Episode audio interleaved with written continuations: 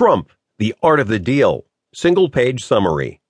Part memoir, part business advice, Trump's first book offers a thoroughly engaging inside look into the origins of a New York real estate magnate, celebrity, and 2016 presidential frontrunner. Detailing his childhood, development of the Trump Tower and Hyatt hotels, and his renovation of the Wollman skating rink, among others, this unique publication from Summary Reads not only summarizes Trump's famous tome, but also examines how these principles and personal backstory may affect the 2016 election.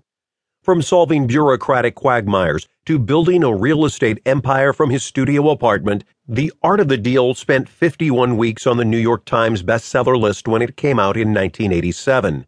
Not only will you learn about one of the greatest entrepreneurs of our time and the mindset and techniques that got him there, you will also gain insight into the mind of the man most like to be the 45th President of the United States of America.